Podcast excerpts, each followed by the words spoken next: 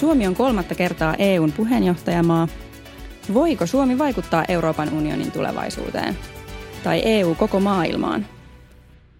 Tervetuloa mukaan kuuntelemaan keskustelua EUn monivuotisesta rahoituskehyksestä. Minä olen Laura Myllymäki ja studiossa vieraina ovat EPPn euroedustaja Petri Sarvamaa ja EU-tutkija Tuomas Isomarkku ulkopoliittisesta instituutista. Suomi esitteli joulukuun alussa puheenjohtajan esityksensä unionin monivuotisesta rahoituskehyksestä ja sen mukaan vuosien 2021-2027 budjetti olisi 1,07 prosenttia jäsenmaiden yhteenlasketusta bruttokansantulosta. Euromääräisesti tuo summa olisi 1087 miljardia euroa. Tuomas, miltä tällaiset luvut ensinäkemältä vaikuttavat?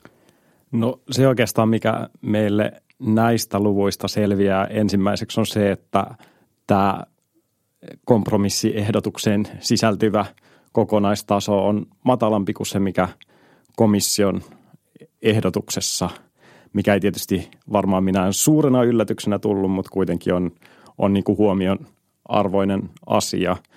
Muuten oikeastaan niin nämä luvut on aina aika – hämäviä. Näitä voidaan laskea aika monellakin erilaisella tavalla, että hirveästi ei kannata mun mielestä äh, niin kuin tuijottaa pelkästään sitä, sitä kokonaistasoa. Äh, joka tapauksessa tässä tämän, tämän niin kuin rahoituskehyksen suhteen on myöskin tosi tärkeää se, että mitä, miten sitä rahaa sitten sen sisällä allokoidaan.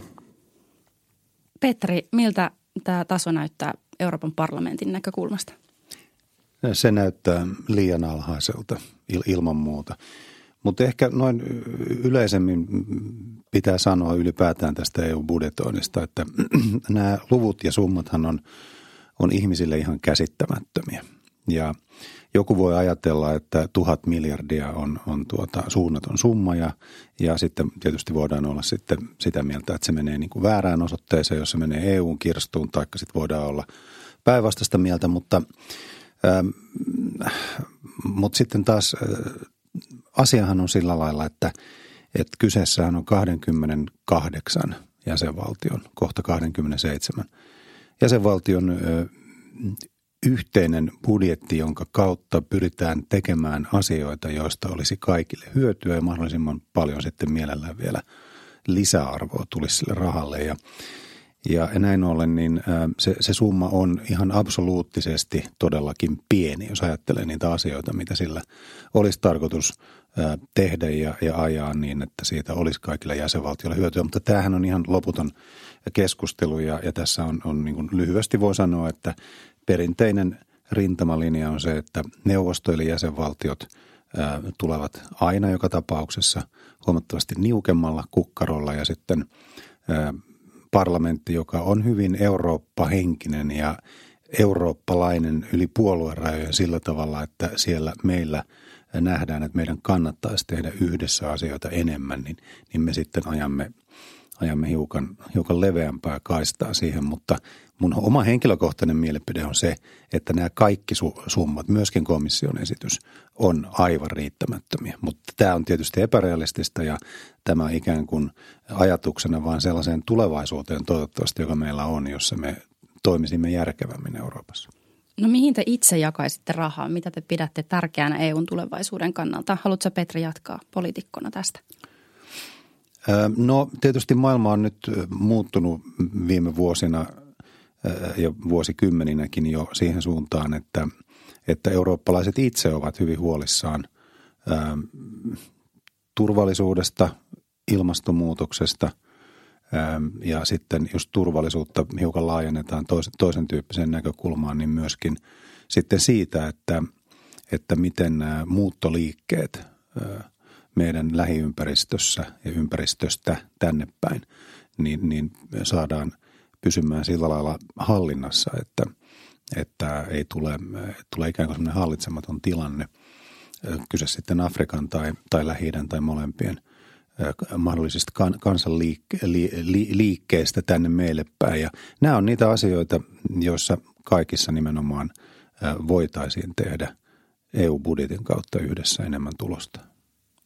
Tuomas, tutkijat ei ikinä ota mitään kantaa mihinkään, mutta jos saisit jakaa rahaa, niin mitä sä pitäisit tärkeänä? No kyllähän tässä on viime vuosina noussut moniakin tämmöisiä tosi, tosi keskeisiä kysymyksiä.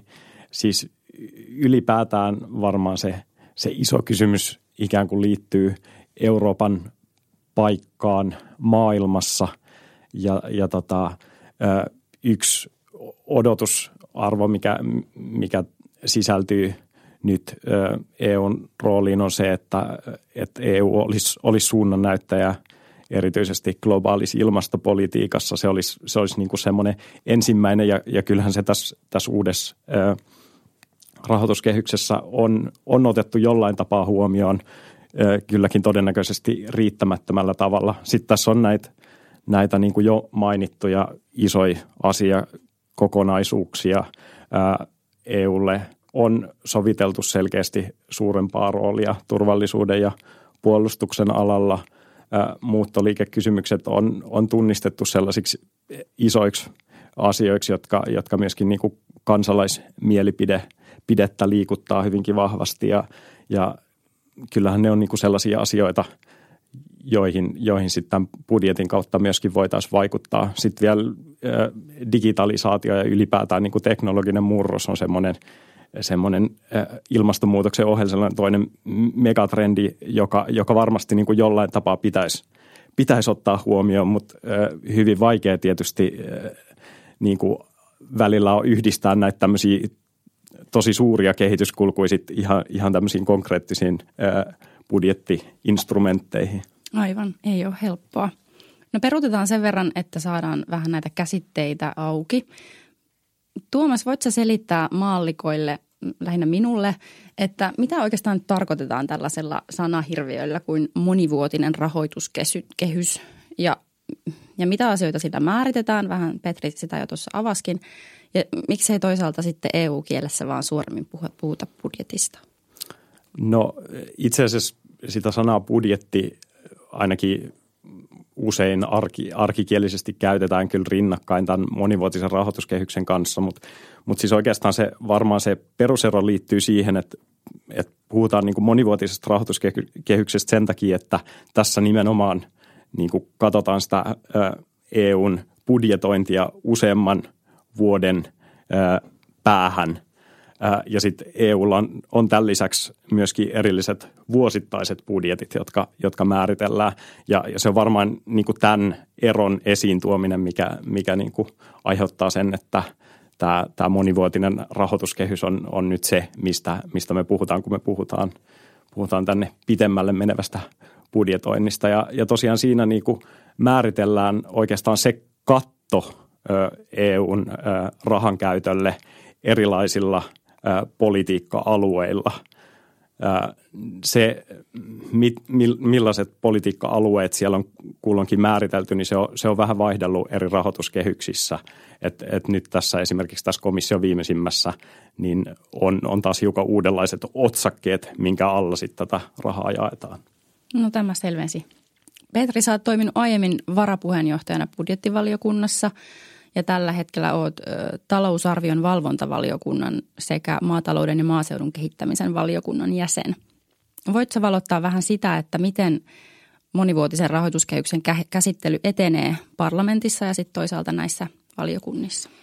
Joo, tässä on ehkä syytä ihan, ihan ensin niin kertoa pari perusasiaa. Tuosta edellisestä vielä se, että mielestäni oleellista on, on juuri se, että jäsenvaltiot – haluavat, että nämä lyödään seitsemäksi vuodeksi nämä luvut lukkoon ja, ja, ja he, he tietävät silloin, että paljonko siihen budjetti ollaan laittamassa.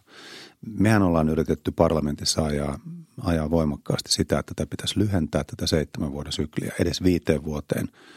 Eli vaalikauden mittaiksi on se vastaisi ikään kuin tämmöistä, että hallitus esittää ja sitten parlamentti.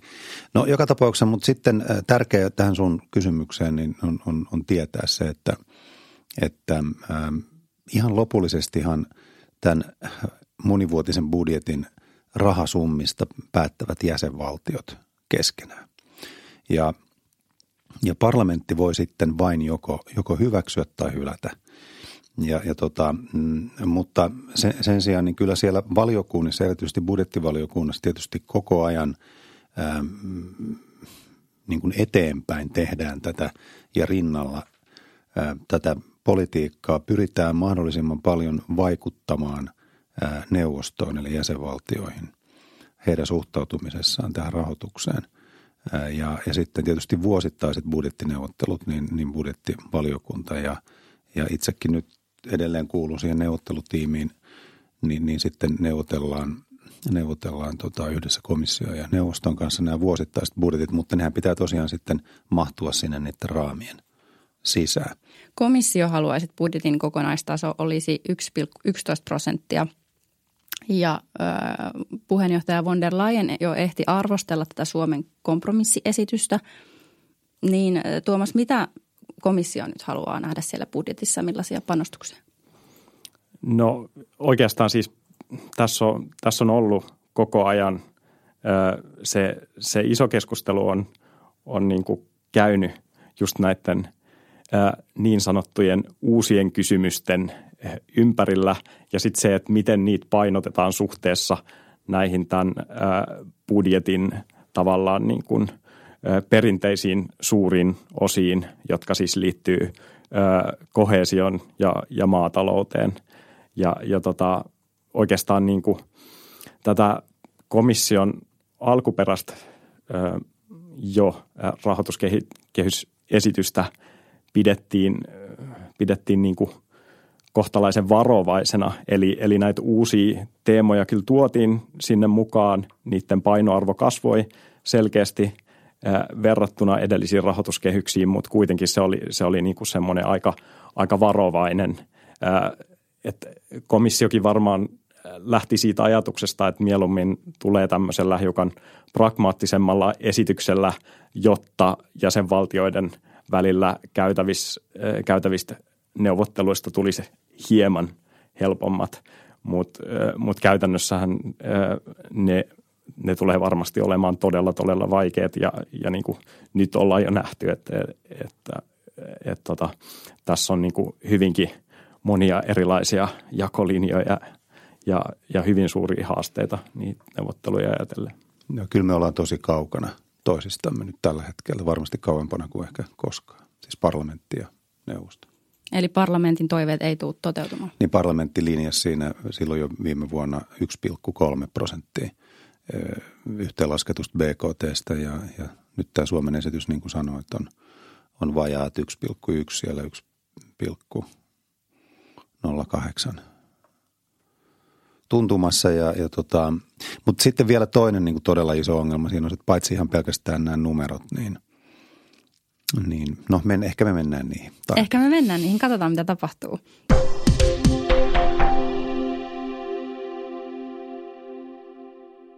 No, tällä kertaa nämä budjettineuvottelut oli erityisen hankalat myös Brexitin takia. Voitko Tuomas avata vähän tätä Brexitin vaikutusta näihin neuvotteluihin ja sitten toisaalta, että mikä näillä aiemmin mainitulla uusilla prioriteeteilla, mikä vaikutus niillä on ollut budjetin sor- sorvaamiseen? Joo, siis Brexitin vaikutus liittyy ennen kaikkea siihen, että Iso-Britannia on ollut merkittävä nettomaksaja, mikä siis tarkoittaa, että Iso, Ison-Britannian lähdön myötä tänne budjettiin muodostuu tämmöinen vaje, aukko. Ja, ja sitten tota, kysymys on, on ollut siitä, että mitä, mitä sille sitten tehdään, että miten sitä lähdetään paikkailemaan.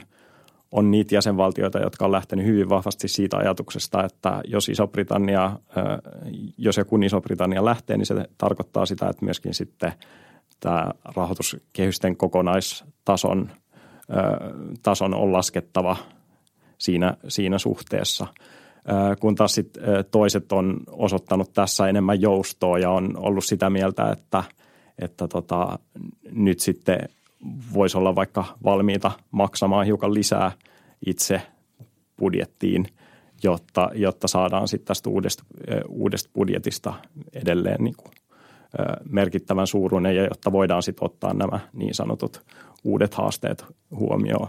Esimerkiksi Saksa on, on ollut yksi jäsenmaa, joka, joka alun perin ilmoitti valmiudestaan ainakin, ainakin niin kuin, ajatella maksavansa lisää tähän, tähän budjettiin. Niin kunnes sitten Suomen, Suomen esityksessä Saksan nettomaksuosuus niin kuin näyttää ryöstäytyvän ihan käsistä. Ja tämä on hirvittävän monimutkainen harjoitus kyllä tämä. Miten Brysselissä, mitä siellä puhutaan näistä? No siis parlamentin, siis budjetti, niin kuin tämä meidän budjettiväki eli budjettivaliokunnan niin kuin keskeiset mepit on kyllä, on ihan raivoissaan tästä. tästä. Eikä se ole pelkästään, siis ainahan on tämmöistä poliittista teatteria jonkun verran ja, ja liioitellaan asioita, mutta että kyllä se on ihan aitoa, hyvin aitoa nyt, että, että se, se täytyy niin kuin ymmärtää, että me, me ei olla siellä ikään kuin, niin kuin kahmimassa rahaa johonkin näkymättömään kitaan, joka menee niin kuin jonnekin pois Suomesta esimerkiksi nyt Suomen tapauksessa, vaan, vaan siellä on, on tuota ihmisiä eri puolilta Eurooppaa, jotka, jo, jo, joilla niin kuin on hyvin tärkeänä liki elämän tehtävänä se, että he uskoo siihen, että – että me saataisiin enemmän aikaa nimenomaan näillä jäsenvaltioiden panostuksilla niin, että me kaikki hyötyisimme siitä. Ja nämä on näitä isoja poliittisia kysymyksiä, ja jos me nyt kerrotaan vielä hiukan, että, että jos eurooppalaiset itse sanovat erilaisissa mielipidemittauksissa, että he ovat huolissaan turvallisuudesta, he ovat huolissaan maahanmuutosta, he ovat huolissaan ilmaston lämpenemisestä. Sitten se on vähän niin kuin semmoinen hölmöläisten ihan semmoinen knoppikysymys, että no mitäpä luulette – että pystyttekö te vaikka siellä pienessä Suomessa itse tekemään yksin pienillä panostuksilla jotakin näille, jos ei ihan globaaleille, niin joka tapauksessa Euroopan laajuisille kysymyksille, mitä tulee turvallisuuteen, maahanmuuttoon tai sitten globaali kysymys ilmasto, niin, niin tota, kyllähän se sitten menee se sormisuuhun. Ja tästä tässä on niin kuin koko ajan kyse. Et sen takia mä nyt vähän taas lähdin tästä laukalle, mutta, mutta että se on, se on musta tärkeää selittää se, että kun puhutaan siitä parlamentin reaktiosta – niin se jää helposti semmoiksi paperinmakuiseksi asiaksi, että no niin, parlamentti on nyt tätä mieltä ja jäsenvaltiot ovat tuota mieltä. Ja sitten kansalainen voi helposti miettiä niin, että, että ihan hallituksesta riippumatta, että minkä, minkä, minkä värisiä puolueita vaikka meillä on hallituksessa, niin kansalainen, suomalainen, hän voi miettiä, että no on se hyvä, että se hallitus pitää siellä nyt sen meidän rahapussin puolia, eikä lähde sitä sinne kylvämään, sinne, sinne ikään kuin jonnekin lainausmerkeissä. Ja, ja sen takia pitäisi aina palauttaa mieleen, että nämä on konkreettisia asioita. Se on sanotaan vaikka rajavalvonta, jota meidän piti lisätä. Komissio esitti siihen huomattavasti lisää rahaa, resursseja Frontexille. Ää, puolustusyhteistyön tiivistäminen. Komissio esitti 14 miljardia, 24 miljardia. Suomen esityksessä se on 14 miljardia. Se on niin kuin liki puolitettu. Taikka, taikka tota, sitten ää, puolustu, puolustusrahastoon – esitti 14, 13 miljardia, Suomen esityksessä se on 6 miljardia, taikka sotilaalliseen liikkuvuuteen esitettiin 6 miljardia, komissio esitti Suomen esityksessä on 2,5 miljardia. Nämä on konkreettisia asioita, se on ihan oikeita budjetointia ja sitten tehdään yhdessä niillä rahoilla. Että se, sen takia parlamentti on tosi kiukkunen tästä ja, ja tulee olemaan kyllä mielenkiintoista, että miten tämä sitten saadaan lopulta – tässä no. välissä Suomen hallituskin käytännössä kaatui, pääministeri, pääministeri erosi ja nyt meille tulee uusi pääministeri. Mm, miten tämä Rinteen hallitus, Petri, sun mielestä pärjäsi niin kuin tähän saakka EU-puheenjohtajana, kun, kun sä tarkastelet tätä asiaa sieltä Brysselistä ja toisaalta sitten Suomen oppositiosta käsi?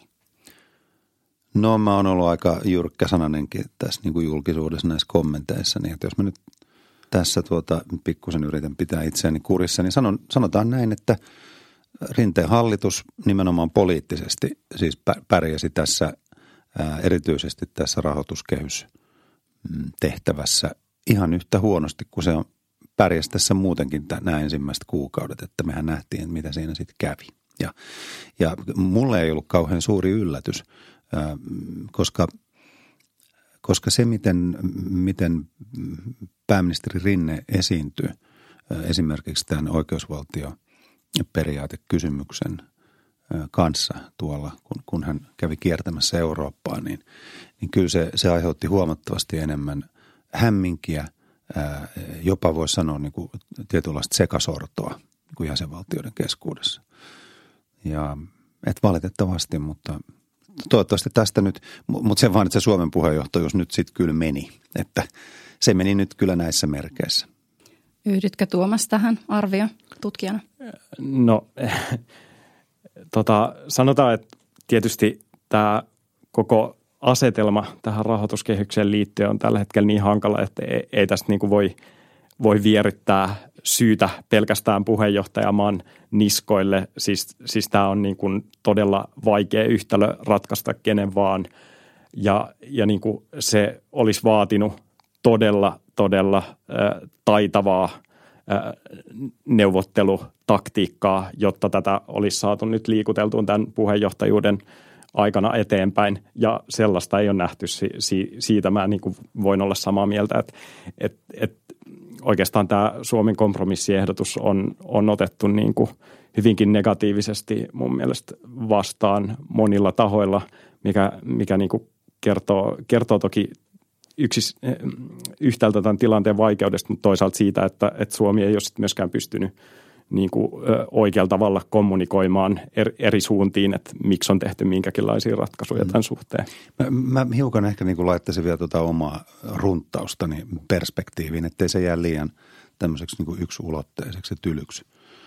Mä, mä ajattelen e, e, tässä taustalla niin kuin sitä, ja musta näyttää hyvin vahvasti siis, on näyttänyt siltä, että nämä kuukaudet sieltä heinäkuun alusta lähtien, että, että tos, ne ihmiset, ne ministerit, jotka tämän asian kanssa joutuivat tekemisiin, niin, niin tytti tuppuraista lukuun ottamatta, niin sieltä, sieltä ei löydy sellaista ymmärrystä siitä, että miten tämä EU toimii, miten tämmöinen rahoitus, miten siihen olisi pitänyt valmistautua. Että vaikuttaa ikävä kyllä siltä, että sieltä on, siellä ei ole käyty niin kuin läpi – sellaista harjoitusta, että kun lähdetään johonkin vaikeaan tehtävään, niin silloinhan pitäisi niin kuin briefata porukat, että nyt tämä on tämä maisema, tämä on maasto, minne mennään. Tästä tulee tosi vaikeaa.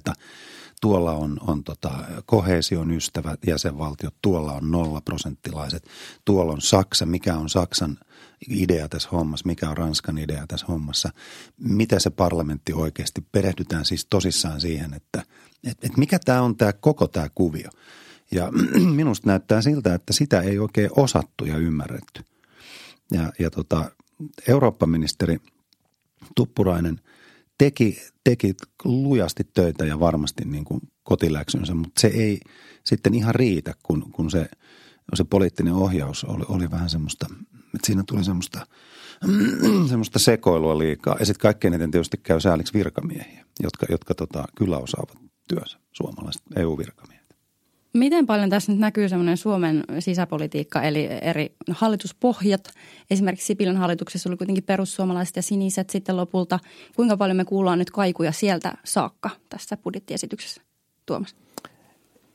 Mm, en mä osaa sanoa suoraan, että kuullaanko me nyt kaikuja sieltä, mutta, mutta niin kuin totta on se, että, että silloin kun tämä komission – budjettiesitys tuli julki tai silloin kun siitä, siitä niin kuin ensimmäistä kertaa tihkui tietoja, niin, niin ne niin kuin reaktiot silloisen hallituskokoonpanon eri puolueiden välillä oli myöskin hyvin, hyvin erilaisia. Eli siellä käytännössä vähän niin kuin näkyi, näkyi kolme erilaista linjaa ja, ja tota, se niin kuin tietysti osittain varmaan vaikutti, että tässä oli sitten tämmöinen yli, ylimenokausi myöskin, että, että sit niinku siitä hallituksesta siirryttiin tähän, tähän rinteen hallitukseen, niin, niin tota, se saattoi myöskin, myöskin ehkä tehdä sen Suomen oman position joskus aika epäselväksi. Sitten vielä tuli tämä puheenjohtajuus, mikä tarkoittaa siis sitä, että Suomi on hyvinkin niin kuin varovaisesti ottanut kantaa toisaalta, toisaalta niin kuin Suomella on ollut eri, erinomaiset vaikutusmahdollisuudet sen takia, että Suomi nyt on voinut e-, ehdottaa, ehdottaa tällaista niin kuin omaa ratkaisuaan tässä, mutta sitten sit on pitänyt kuitenkin olla aika varovainen sen suhteen, että, että miten tämän asian kanssa edetään. Niin, sitä voisi vähän, anteeksi, voisi vähän leikkiä, spekuloida ajatuksella, että se Sipilän hallitus olisi jatkanut, vaikka tämä olisi ajoittunut vähän eri kohtaan niin kuin nämä vuodet – ja, ja sitten sillä hallituksella olisi menty näihin, niin, niin täytyy nyt tässä sanoa tietysti noiden to, tovereiden lohduksi se, että että kyllä se ei siitä todellakaan helppoa olisi tullut. Ja siis jos muistaa, muistaa tosiaan sitä, että minkälaisia, minkälaista munalukkoa ikään kuin ää, silloinen, ää, siis siniset sitten siinä, siinä loppuvaiheessa, ja siellä oli Sampo Terho Eurooppa-ministerinä, niin, niin kyllähän he pitivät sitä koko hallitusta niin kuin tiukasti tässä pihdeissä ja se oli hyvin vaikea sisäpoliittisesti se tilanne ja tiedän, että, että siellä, siellä niin kuin kyllä tuskailtiin ja kipuiltiin paljon sen kanssa, että Suomi, Suomi näyttäytyi silloin oikeastaan niin kuin – paljon tämmöisenä nihilistisempänä kuin, kuin muuten ehkä oltaisiin keskustassa ja kokoomuksessa haluttukaan näyttäytyä. Mutta että tämä kertoo myös just siitä, että politiikka on, politiikka on niin kuin aina tämmöinen liikkuva ameba, joka, joka muuttaa muotoa ja sitten aina kulloisessakin koalitiossa ja tilanteessa, niin, niin sitten mietitään niitä, että, että mi, mi, miten halutaan näyttäytyä. Mulla oli kyllä vähän yllätys, että tämä, tämä, tota, mm, tämä demarijohtoinen hallitus lähti – lähti tällaisella linjalla. Surullista oli se, että siinä su- suututettiin sitten lopulta kaikki ja se oli niin kuin kummallista, että yleensähän sitten vähän niin kuin valitaan se, se puoli tai se linja, mutta että tähän Suomen esitykseen ei ollut sitten lopulta tyytyväinen enää yksikään jäsenvaltio. No nyt kun me nauhoitetaan tätä, niin me ei sataprosenttisesti vielä tiedetä, että kuka Suomea edustaa siellä seuraavassa Eurooppa-neuvoston kokouksessa tämän viikon lopussa – saattaa olla uusi pääministeri Sanna Marin. Miten tämä tulee vaikuttamaan budjettikeskusteluun vai vaikuttaako miten?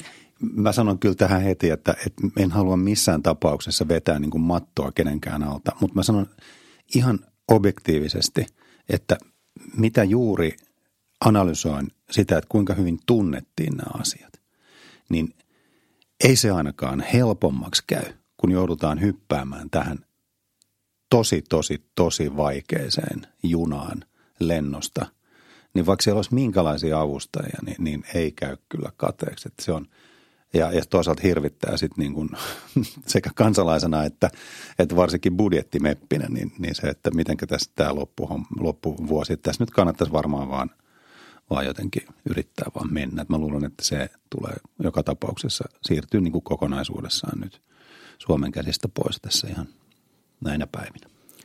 Jos ajatellaan sitä itse asian käsittelyä, niin nyt Eurooppa-neuvostossahan se sitten käytännössä on niin kuin kuitenkin Eurooppa-neuvoston puheenjohtajan käsissä, eli ei enää puheenjohtaja val- valtion käsissä. Ja nyt, nyt joka tapauksessa, niin kuin mä itsekin ajattelen niin, että, että tämä tavallaan niin kuin Suomen puheenjohtajuuden panos, panos tähän asiaan on nyt ollut tässä – e, Eli kyllä tämä, niin kuin, se tiedetään jo nyt, että tämä siirtyy seuraaville puheenjohtajamaille, tämä, tämä asian käsittely.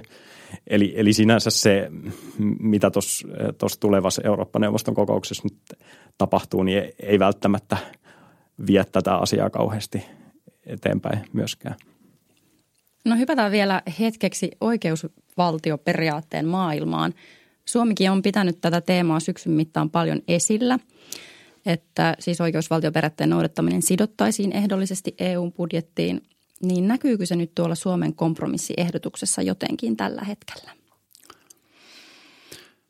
Mm, niin, siis Suomi on, Suomi on tuota, äh, laittanut sen osaksi tätä niin sanottua neuvottelulaatikkoa ja, ja se mm, Su, Suomen ajatus siinä oli puheenjohtajana, että, että se on keino, jolla saadaan kuitenkin nämä vastaanhangottelevat maat. Siis nyt kyse on siis siitä, että – että EU-budjetista ei saisi enää rahaa tai sitä rahan tuloa jäädytettäisiin tai, tai pienennettäisiin tai kokonaan lopetettaisiin, jos jäsenvaltio ei noudata oikeusvaltioperiaatteita, eli riippumatonta tuomioistuinlaitosta ja, ja vapaata kansalaisjärjestöjen toimintaa ilman hallituksen painostusta vapaata median toimintaa ilman hallituksen ohjailua.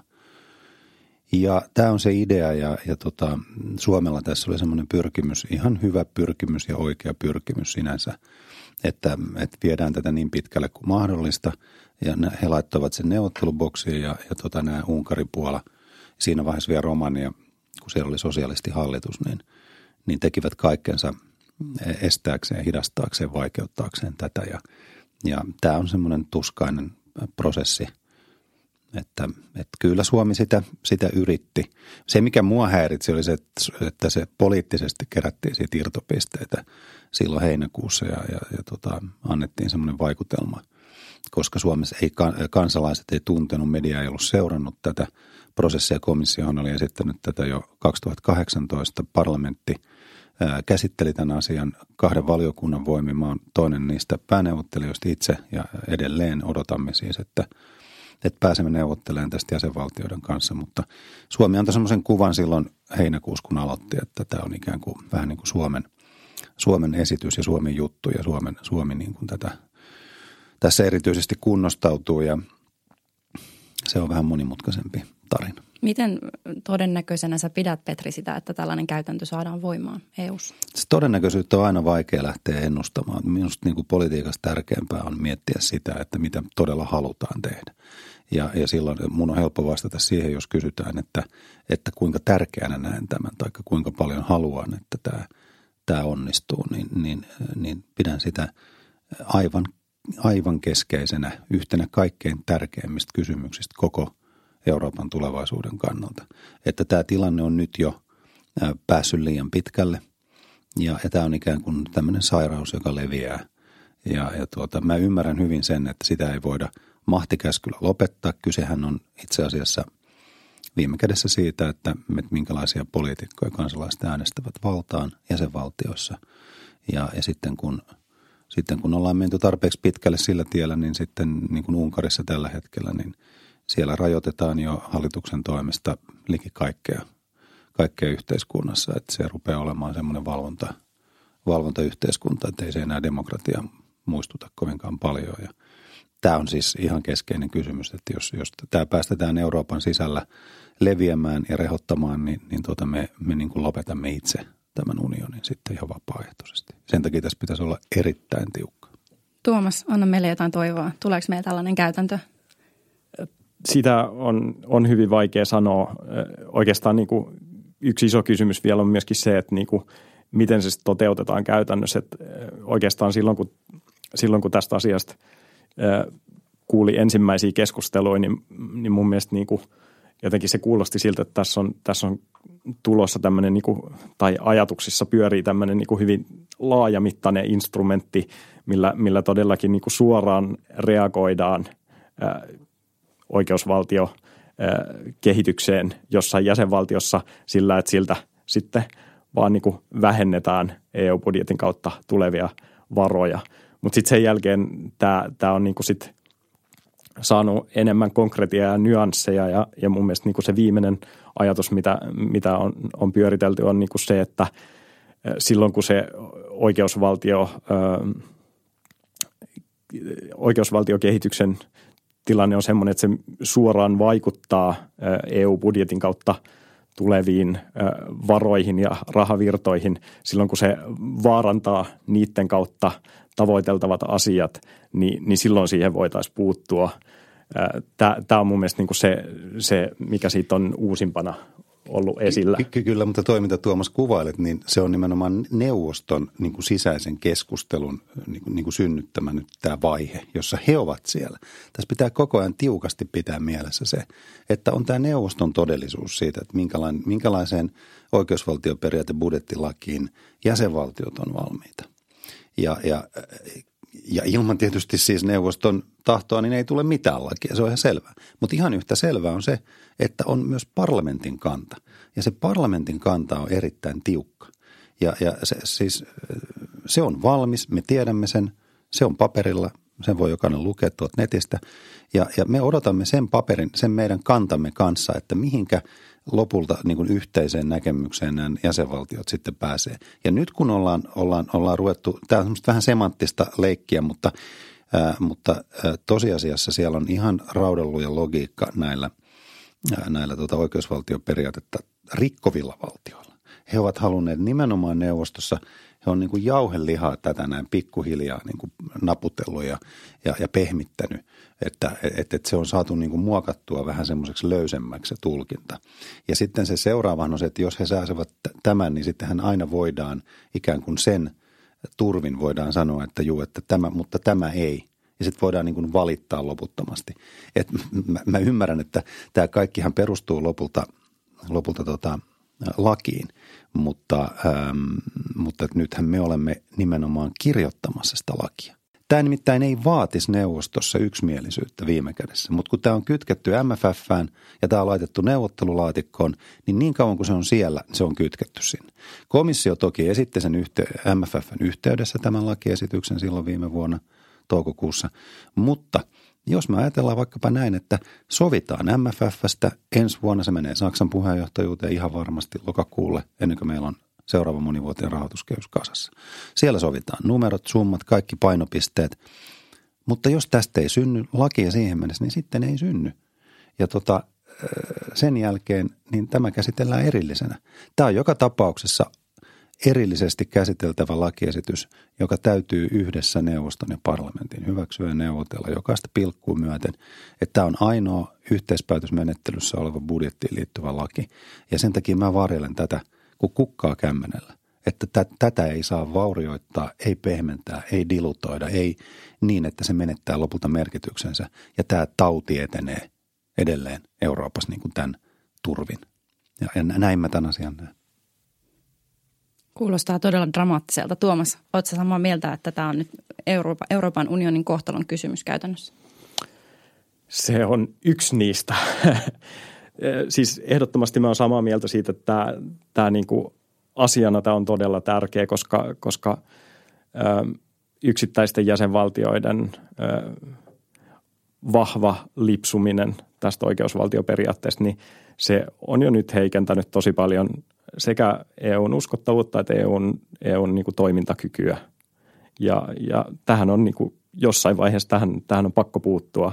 Ja se, mikä tekee tästä tilanteesta niin vaikean, on tietysti se, että nämä, nämä samat jäsenmaat kuitenkin istuu pöydässä päättämässä muun muassa tästä, tästä budjetista, joka, joka tekee tästä asiasta kompleksisen, mutta mikäli se pystytään jotenkin sitten erillisen päätösmenettelyn kautta, kautta tekemään, niin, niin toivottavasti se ajaa tätä, tätä jotenkin eteenpäin.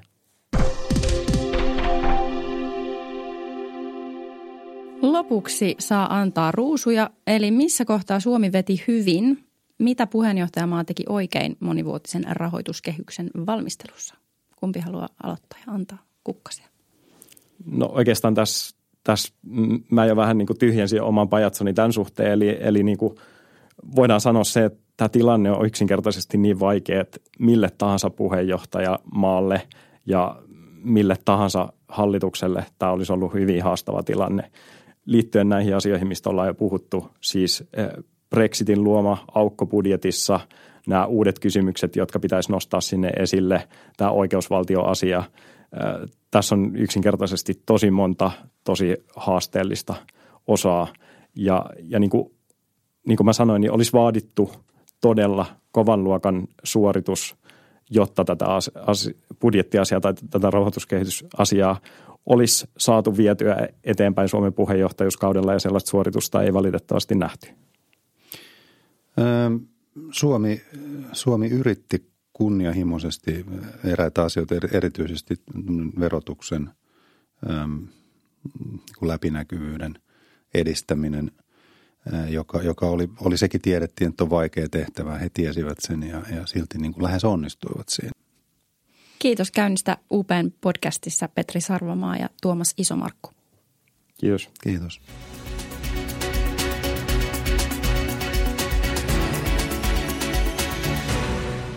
Kiitos, että kuuntelit Ulkopolitiikka-lehden podcastia.